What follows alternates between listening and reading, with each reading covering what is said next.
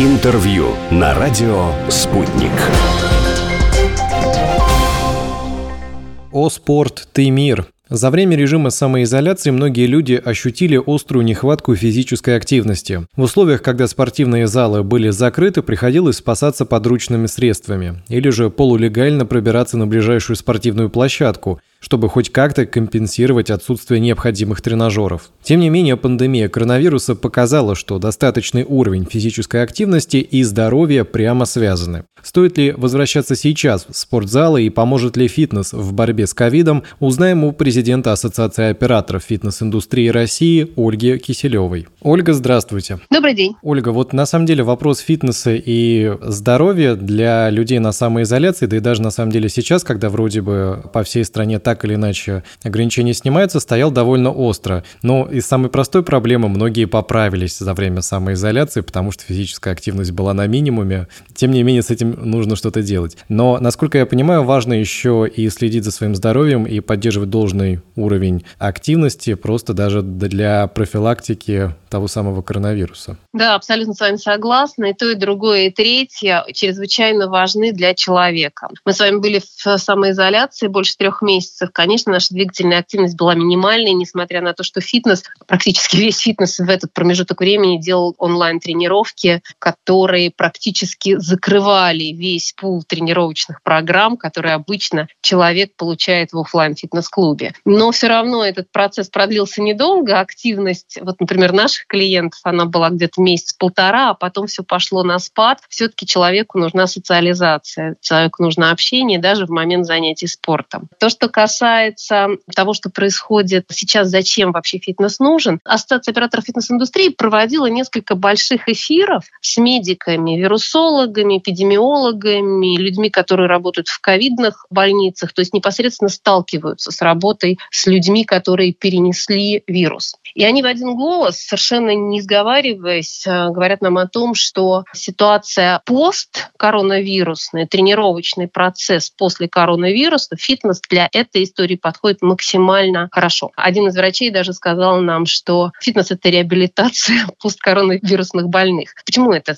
так? А это связано с тем, что мы как отрасль, как эксперты, как специалисты, тренеры в состоянии сделать дыхательные упражнения, весь пул упражнений, плавание плавание брасом ключевая история. Дыхательные практики, дыхательные упражнения, гребля на грибных тренажерах. Любая аэробная нагрузка, позволяющая раскрывать и расширять работу с легкими, это как раз очень-очень важно, а фитнес это умеет делать как никто. Это касается той части, которая, скажем так, реабилитационных вещей после коронавируса. А, а что касается укрепления иммунитета и приверженности к здоровому образу жизни, тут, наверное, даже и говорить особенно много не надо, потому что люди, которые занимаются своим здоровьем, которые физически активны, они гораздо проще переносят любые инфекции, в том числе и такие необычные странные вещи, как коронавирус. Да, вот Ольга как раз хотела вас спросить по поводу вот этого периода самоизоляции, тех самых онлайн-тренировок. Не знаю, для меня, конечно, было очень обидно, это моя личная травма, что у меня весь тот прогресс, который был наработан, в общем, за эти два месяца и ушел. Хотя я старался тренироваться через онлайн э, с тренером, но как-то это не особо спасало. А насколько это вообще стало спасением для самой индустрии? Потому что, ну, многие, насколько я понял, перешли в онлайн, и некоторые залы там устраивали какие-то в Инстаграме массовые сессии по там аэробике и, и прочим вещам. Ну, не было ни одного клуба, наверное, ни одной сети, уж тем более фитнес-клубов, которые это не сделали. Но сделали мы это как бизнес, вот как фитнес, как бизнес, сделал это не для того, чтобы зарабатывать в этой ситуации деньги. Реально денег там не было вообще. Ну, то есть мои коллеги, многие, все мониторили, конечно, эту историю, через какой-то промежуток времени пытались это как-то монетизировать, но это там максимум процент от объема валовой выручки стандартного фитнес-клуба, то есть совсем незначительная величина. Мы это делали, на самом деле, исключительно ради того, чтобы вот вас, как вас, как клиента, то, о чем вы говорите, поддержать. Это больше была сервисная тема для фитнес-клубов, потому что людей заперли в четырех стенах, а вы привыкли два или три раза в неделю ходить в фитнес-клуб, вам просто двигательная активность нужна. И хотя бы какие-то базовые вещи там с бутылками с водой, с подручными какими-то домашними средствами нужно было делать. Но вы знаете, на самом деле очень любопытно, что вот мы же, да, мы любим эту фразу,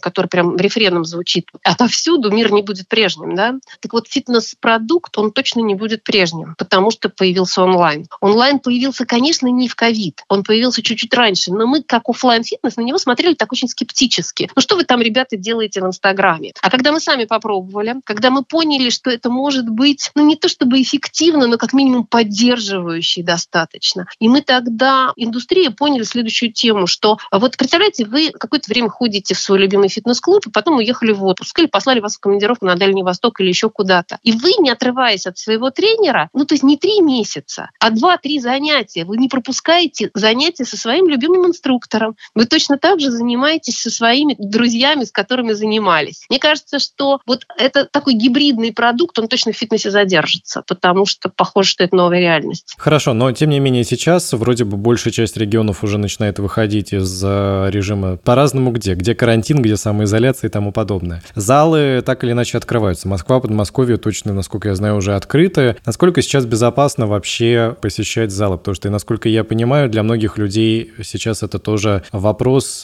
по которому они не могут так или иначе вернуться даже в условиях уже открывшихся залов. Да, я согласна с вами. И мы на самом деле по динамике посещения людей понимаем, что часть людей, получив вот эту травму, боясь больших публичных мест, они, конечно, в фитнес не ходят, потому что мы сейчас смотрим динамику посещений, и вот она от 20 до 50, там 55 процентов, она немножечко растет, неуклонно растет с маленьким наклоном, с маленькой позитивной динамикой. Это от э, июня-июля 2019 года. Мы сравниваем с аналогичными периодами 2019 года. То есть людей ходит в фитнес меньше, потому что с большой долей вероятности либо уехали, либо действительно боятся. Но по поводу опасений нахождения в фитнес-клубе, знаете, мне иногда кажется, что мы вот как фитнес, мы практически стерильны, как медицинское учреждение. Я, конечно, больше тут шучу, но были же разработаны методические рекомендации Роспотребнадзором, в которых мы, как ассоциация, принимали самое активное участие, и они реализованы практически там, на 95% от того, что мы совместно разрабатывали с Роспотребнадзором. И эти рекомендации, вот от них отступить точно никаким образом нельзя. Это базовые вещи, в которых работают фитнес-клубы. Это все, что касается санитайзеров, это все, что касается ежечасной уборки, протирки всех поверхностей обеззараживающими средствами. Это рециркуляторы воздуха и обеззараживатели воздуха. Это смена э, фильтров в вентиляционных системах. Это маски, это перчатки у сотрудников, которые не ведут тренировочный процесс. Это социальная дистанция везде. Залы групповых программ расчерчены. Даже в воде зеркало воды 5 квадратных метров на человека на аэробике. За этим следит инструктор. Опять же, это разговоры с, с нашими врачами. Мы, естественно, задаем с нашими, это прям уже наши врачи, с врачами, которые в рамках эфиров рассказывают нам там риски или не риски нахождения в фитнес-клубах. Они говорят о том, что то, что, условно говоря, вы делаете в рамках фитнес-клуба, это несравнимо ни с общественным транспортом, ни с торговыми центрами, ни с какими-либо другими публичными местами, потому что на самом деле у нас действительно безопасно. Хорошо, Ольга, еще хотела вас тогда спросить э, по поводу, собственно, профилактики и занятий спортом как э, возможности, если не защититься от коронавируса, конечно, то хотя бы, чтобы течение болезни было другим, легче. Полегче, да. Да. Ну и вообще в вопросе укрепления здоровья, наверное, здесь э, фитнес такое общее понятие. Это все-таки кардио нагрузки или силовые, или комбинации, или вообще без разницы, просто сам факт активности? Вы знаете, любой. Вот я бы даже тут говорила не про фитнес вообще, я бы говорила про ЗОЖ. Ну, то есть про блок двигательной активности, который точно запускает обменные процессы таким образом и укрепляет организм таким образом, что просто противодействие любым инфекциям и любым вирусам, оно становится высокой. Это общеизвестный факт. Вот прям этого доказывать даже сильно не надо. Было одно исследование норвежских э, врачей, на него ругаются наши русские врачи на это исследование, но оно очень показательно. Мониторили три с лишним тысячи клиентов, которые в момент ковида, которые ходили в фитнес-клубы. Их разбили на две репрезентативные группы, одна занималась, другая не занималась. Вот из занимавшейся группы ни один человек не заболел. Наверное, это не сильно что-то доказывает, но, но даже вот если там 1600-1700 человек в ситуации, когда ковид бушует на территории страны, Норвегия, никто не заболел, это, наверное, все-таки тоже показательно. Самый важный момент – это то, что любые укрепляющие физическое состояние упражнения, они помогают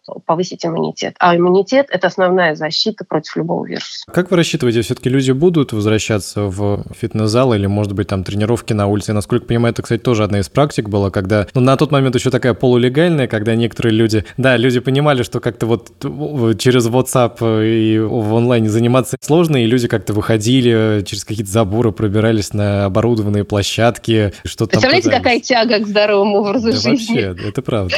Ну, на самом деле, онлайн это хорошо, но вы же понимаете, что с нашими погодными условиями российскими, ну, это там 4 месяца, ну, 5 месяцев. А когда у вас заснежит, вряд ли это можно будет там делать массово, скажем так. Конечно, есть герои, которые занимаются на улице и в снег, но этого недостаточно. Ну, то есть открытая площадка не заменит офлайн фитнес-клуб. Поэтому, конечно, в любом случае любое спортивное сооружение, будь то бассейн, фитнес-клуб, я не знаю, главное, чтобы человек двигался и занимался хоть какой-то физической активностью для того, чтобы укрепить. Это очень важно. Это, наверное, ключевая сейчас тема для поколений. Знаете, вот у людей, которые пережили ковид, у нас же будут у всех травмы. У нас будут разного рода травмы. Это одна из положительных травм. Это то, что за здоровьем совершенно точно надо следить. Я хотел, кстати, у вас еще уточнить по поводу посещения залов, фитнес-залов людьми из группы риска. Там как обстоят дела? Мы осторожничаем. Мы 65 плюс про... Хотя ограничений этих нет, и в методических рекомендациях Роспотребнадзора этих ограничений нет, но мы осторожничаем, потому что там все-таки 65 плюс это большие риски, с детьми меньше, а вот 65 плюс большие риски, и, конечно, мы просим не приходить. Мы не можем запретить клиенту прийти, мы просим не приходить или делаем отдельные проходы, чтобы люди не сильно пересекались со всем остальным потоком людей. Это тоже возможно, но вот, эм, ну, тем не менее, запретов как таковых государством не сделано. То есть, в общем, суммируя, заниматься спортом по возможности, где можно, и если есть возможность ходить в фитнес-залы, то этого не бояться, потому что это безопасно. Да, спасибо большое вам за такой правильный вывод. Вам спасибо большое, Ольга. Да, всего хорошего, спасибо. А слушателям я напомню, что мы беседовали с президентом Ассоциации операторов фитнес-индустрии России Ольгой Киселевой. Интервью на радио «Спутник».